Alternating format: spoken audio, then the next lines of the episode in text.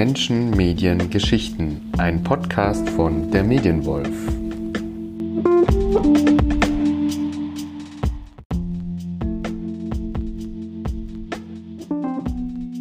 Ja, herzlich willkommen zur fünften Episode. Ähm, ist eine ganz besondere. Ich habe einen Co-Moderatoren diesmal dabei und ähm, mit mehreren Menschen haben wir dies, habe ich oder wir gesprochen. Es gibt so eine kleine Verbindung, so viel sei verraten. Neben mir sitzt ähm, jetzt äh, ein guter Freund von mir, das ist der Tarek. Tarek, stell dich doch mal bitte kurz vor. Ja, hallo Heiko, hallo liebe Hörerinnen und Hörer. Ich bin der Tarek, ich komme aus Duisburg.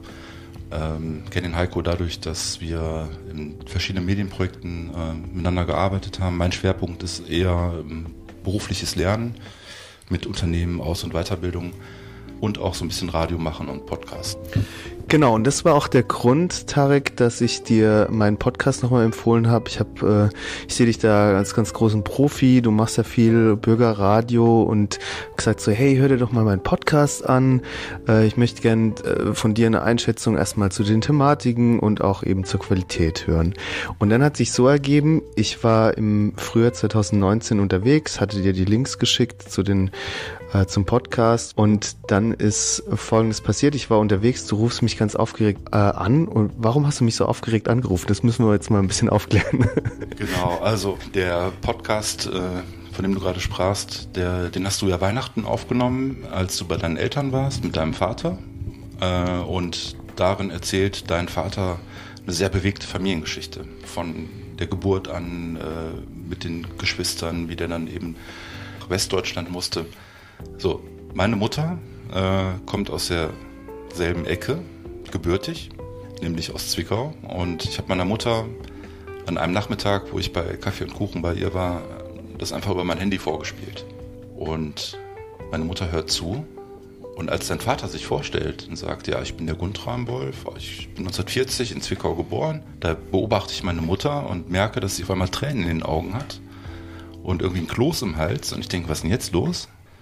Und dann war es so, dass meine Mutter deine komplette Familiengeschichte kannte. Und zwar von allen Geschwistern. Und sogar wenn ich dann auf Pause gedrückt habe, sie dann weitersprechen konnte. Also es war unglaublich, es war ein Zufall.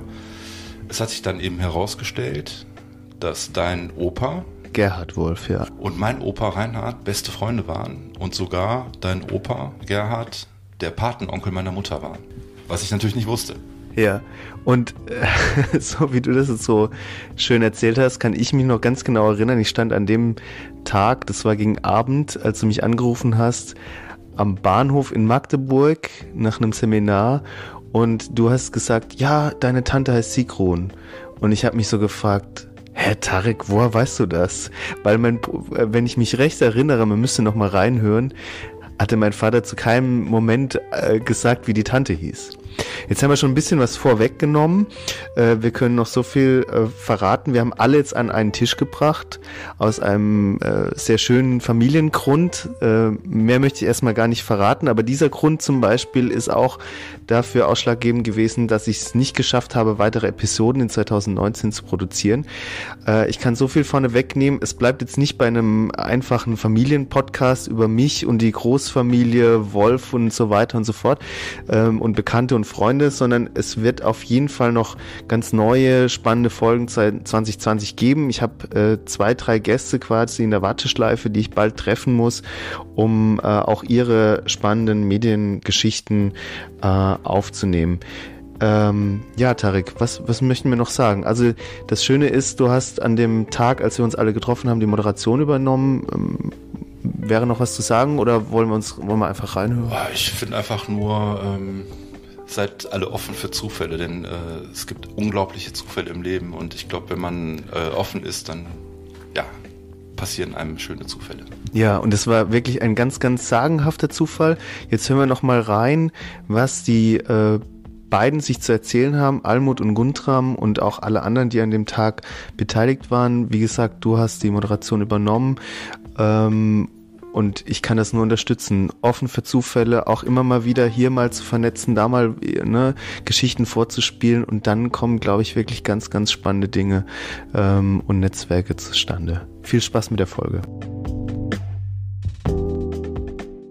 Menschen, Medien, Geschichten. Das ist ein Podcast von Heiko, Heiko Wolf, der Medienwolf.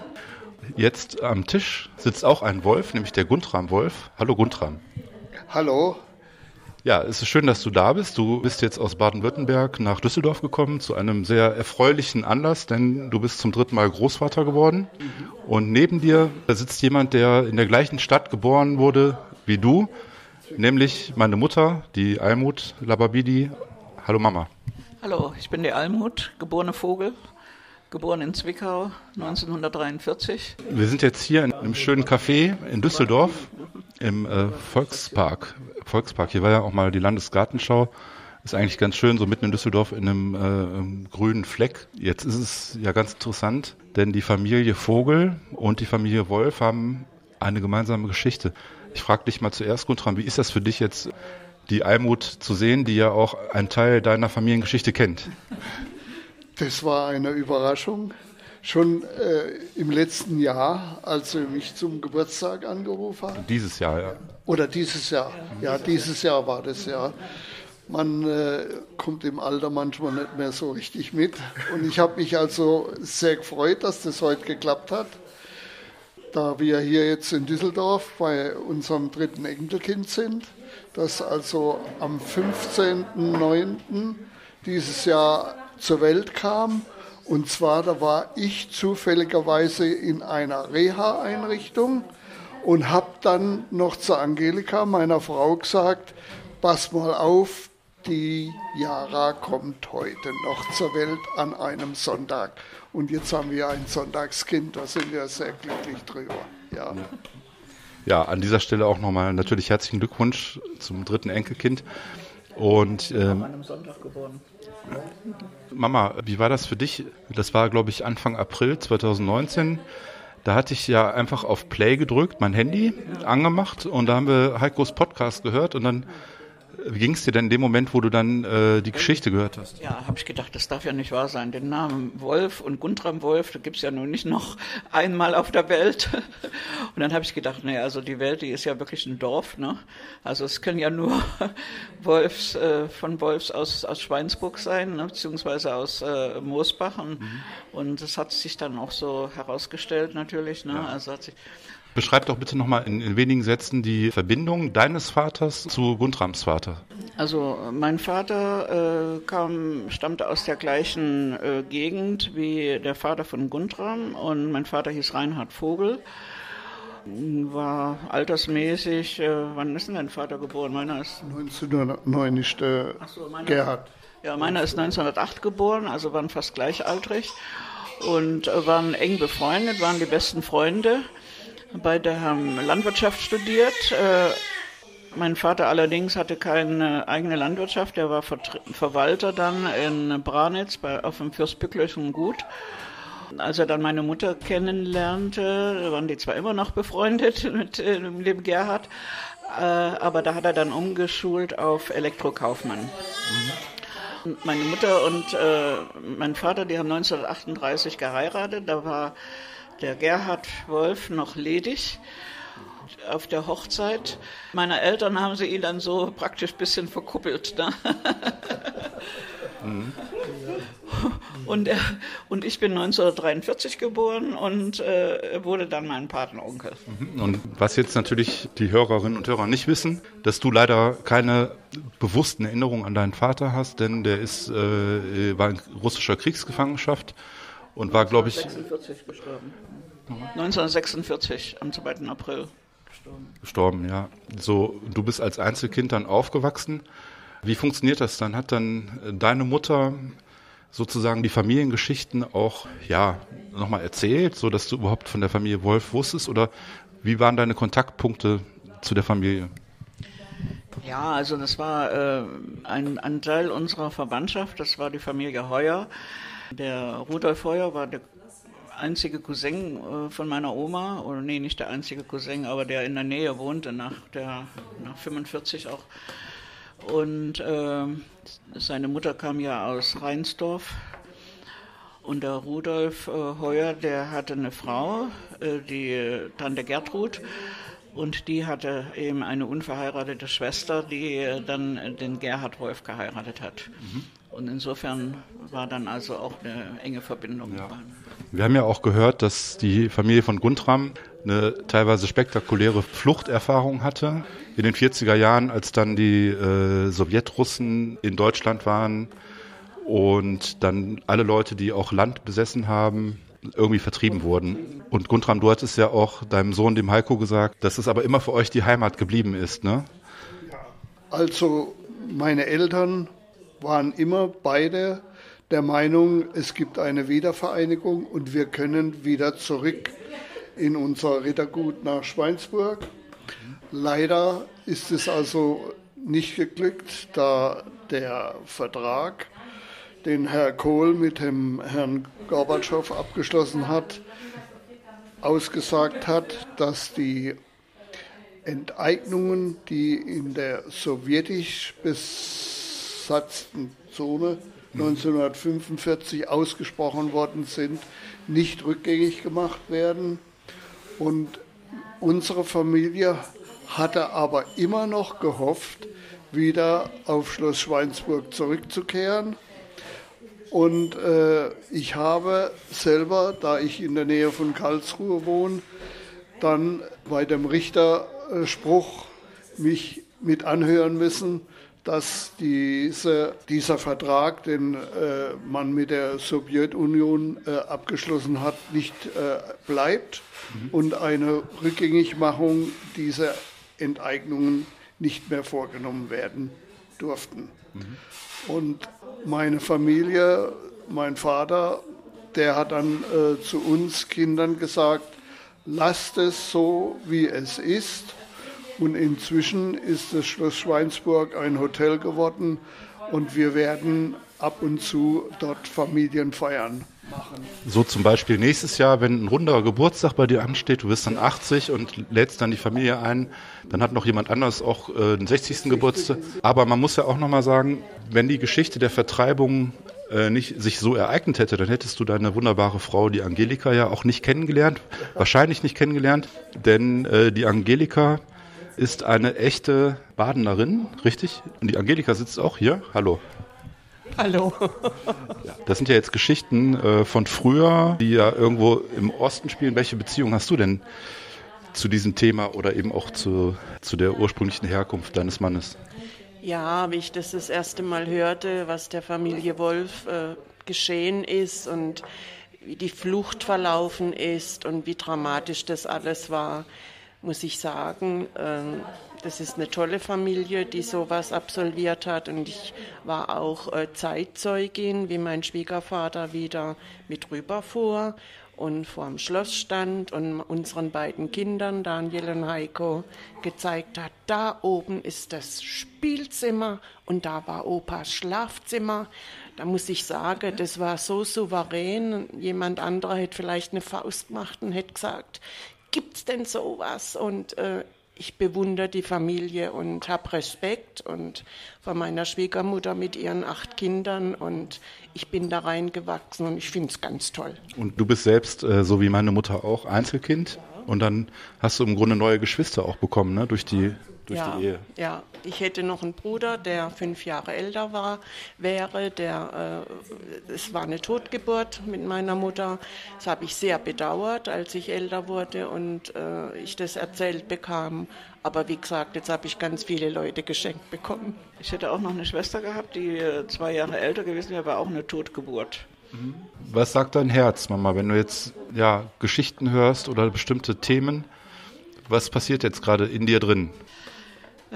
Ja, das ist also kaum zu beschreiben eigentlich. Ne? Das ist, äh, ich weiß nicht, ob das Zufall ist oder ob das äh, irgendwie Schicksal ist oder so. Ne? Also ich würde das als also schon schicksalhaft irgendwie beschreiben. Mhm.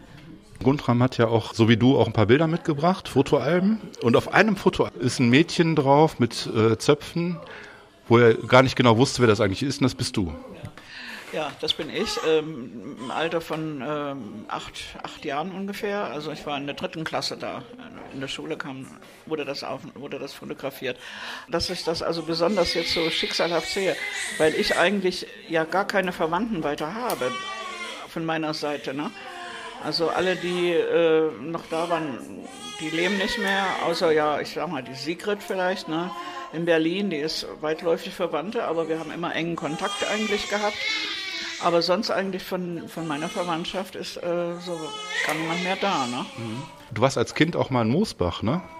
Ich war 1957, als ich 14 war, durfte ich mit meiner Mutter mal nach Moosbach fahren in den Sommerferien. Ich glaube, waren wir so vier Wochen oder so, schätze ich mal, oder drei Wochen, weiß nicht mehr genau. Es war sehr schön, da waren wir äh, bei Wolfs auf dem, in der Anstalt, in der Johannesanstalt.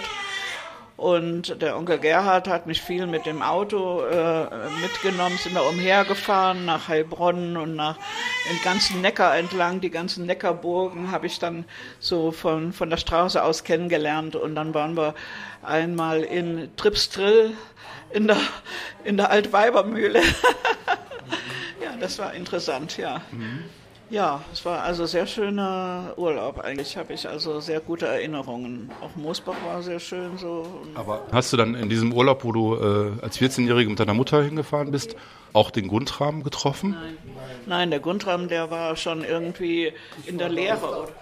Ich war auf der Ackerbauschule in Ja, Stuttgart-Hohenheim. Ja. Das ist eine Internatsschule für äh, Landwirte und äh, war leider um diese Zeit nicht zu Hause, da in der Landwirtschaft ja da äh, Erntezeit war. Wenn du äh, wahrscheinlich im August da gewesen bist. Ja. Aber da war noch eine andere Familie da mit einem Jungen aus, äh, aus der DDR. Ich weiß jetzt nicht, aus Grimmitschau oder irgendwo. Ich weiß jetzt aber nicht mehr, wer das war. Und die wollten, glaube ich, dann auch im Westen bleiben. Irgendwie von eurer Seite, Verwandtschaft oder was das war. Und da habe ich gesagt, ich möchte am liebsten auch bleiben. Hat meine Mutter gesagt, nichts gibst, du machst erst Abitur und, und dann, äh, und wenn du was gelernt hast, dann kannst du meinetwegen machen, was du willst. Da kannst du abhauen. Und das war eigentlich dann auch so mein Ziel, ne? muss ich ganz ehrlich sagen. Ne? Aber ich wusste ja nicht, dass 1961 die Mauer dazwischen kam. Ich hatte dann zwar gerade schon Abitur, aber hatte ja noch nichts gelernt. Ne? und fing dann gerade an mit meiner Ausbildung an der, in Zwickau am Heinrich-Braun-Krankenhaus in der MTA-Schule, weil also wir durften ja in der DDR nicht alles studieren, was wir wollten. Ne? Es war ja alles so ein bisschen reglementiert, reglementiert parteipolitisch und so weiter. Und, äh, und dann habe ich gedacht, naja, MTA ist eine dreijährige Ausbildung, äh, ist nicht zu lange. Und außerdem gab es nicht so sehr viele äh, damals im Westen. Also hätte ich gute Chancen gehabt, auch zu arbeiten. Und dann habe ich das also gemacht. Ne? Da kam dann eben die Mauer und so und naja, gut. Und dann war aber mein Ziel immer, wie kommst du durch die Mauer durch? Schön, dass wir uns heute hier getroffen haben in Düsseldorf. Das hat mich also sehr gefreut, auch meiner Frau. Und ich bedanke mich äh, bei euch, dass ihr heute auch gekommen seid und wir uns wieder kennengelernt haben. Ja. Meine, also du bist die Paten, das Patenkind meines Vaters, ja, Ja. Gerhard Wolf. Und ich, wenn mein Vater das wüsste, der würde also auch fast in Tränen ausbrechen, dass wir heute das machen können. Ja. Ja, also äh, mir geht es auch genauso. Ich habe mich auch riesig gefreut, jetzt mal hier diesen Teil der ja, fast Verwandtschaft, kann man schon sagen, kennenzulernen und, und beziehungsweise wiederzusehen. Und äh, ich muss sagen, also irgendwie glaube ich nicht so ganz an Zufall, sondern irgendwie ist das schon so ein bisschen schicksalhaft. Weil ich so einige Sachen in meinem Leben äh, erlebt habe, wo ich äh, nicht an Zufall glaube, sondern an Schicksal. Sitzt der Heiko ja auch wieder hier, der war gerade bei seinem Babychen. Heiko. Ja, ähm, Schicksal ist für mich so ein schönes Stichwort, weil das Spannende ist ja, ich habe ja mit dir, Papa, zur Weihnachtszeit 2018 über deine Fluchtgeschichte gesprochen und wie das alles war und da kam ja auch dieses Stichwort mit, dem, mit der Heimat nochmal raus, was eine ganz schöne Erfahrung für mich war persönlich. Und dann bin ich heute auch überrascht worden, Almut, bei dir ist ja auch so, du hast ja auch eine Fluchtgeschichte und die fand ja, also der Weg war, sage ich mal, ähnlich, aber zu einer ganz anderen Zeit. Wie war das denn? Das war schon, äh, nachdem eigentlich keine Flucht mehr möglich war, nach, der, nach dem Mauerbau. Ne? Und das war also mit sehr viel Risiko verbunden, äh, natürlich bei euch auch, aber ich war voller Zuversicht, dass das klappt und so war es dann auch. Ne? Musste meine Mutter allerdings zurücklassen. Ne? Aber die haben wir dann 1977 offiziell zu uns geholt als äh, Familienzusammenführung. Äh, das hat ja auch einen ganz aktuellen Kontext, weil heute werden ja die Schlepper, die Geflüchtete übers Mittelmeer bringen oder über die, übers Land irgendwo einschleusen, häufig als Kriminelle betrachtet oder als Verbrecher. Jetzt ist die Gang, die dich äh, rübergebracht hat, sogar hat schon fast einen Heldenstatus. Die waren auch im Fernsehen, haben Bücher geschrieben ja, so, kann, so schnell kann die Perspektive sich wechseln ne? zwischen äh, Held und kriminell. Hat das einen Einfluss auch auf deine Sicht auf die äh, Menschen, die jetzt gerade aktuell flüchten? Also deine eigene Biografie? Ähm, ja, natürlich äh, bin ich äh, auch diesen äh, Flüchtlingen heute, äh, sag mal, zugewandt und, und mild gestimmt und so, obwohl bestimmt nicht alle nur aus äh, hehren Gründen hier äh, nach Europa wollen oder so.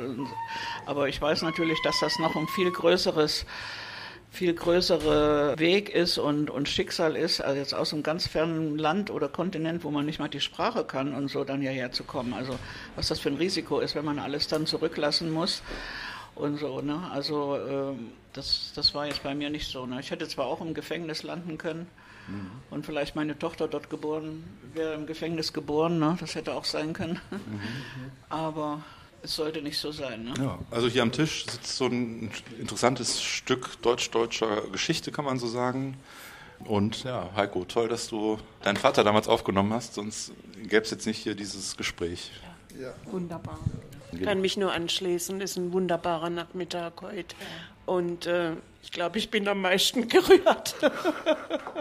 ich finde es einfach toll, dass das sowas möglich ist nach so langer Zeit und dass man da äh, Revue passieren lassen kann, wie es mal war und vielleicht Vergleiche ziehen, wie es heute ist und gerade auch mit der Flüchtlingssituation. Also ich bin überwältigt.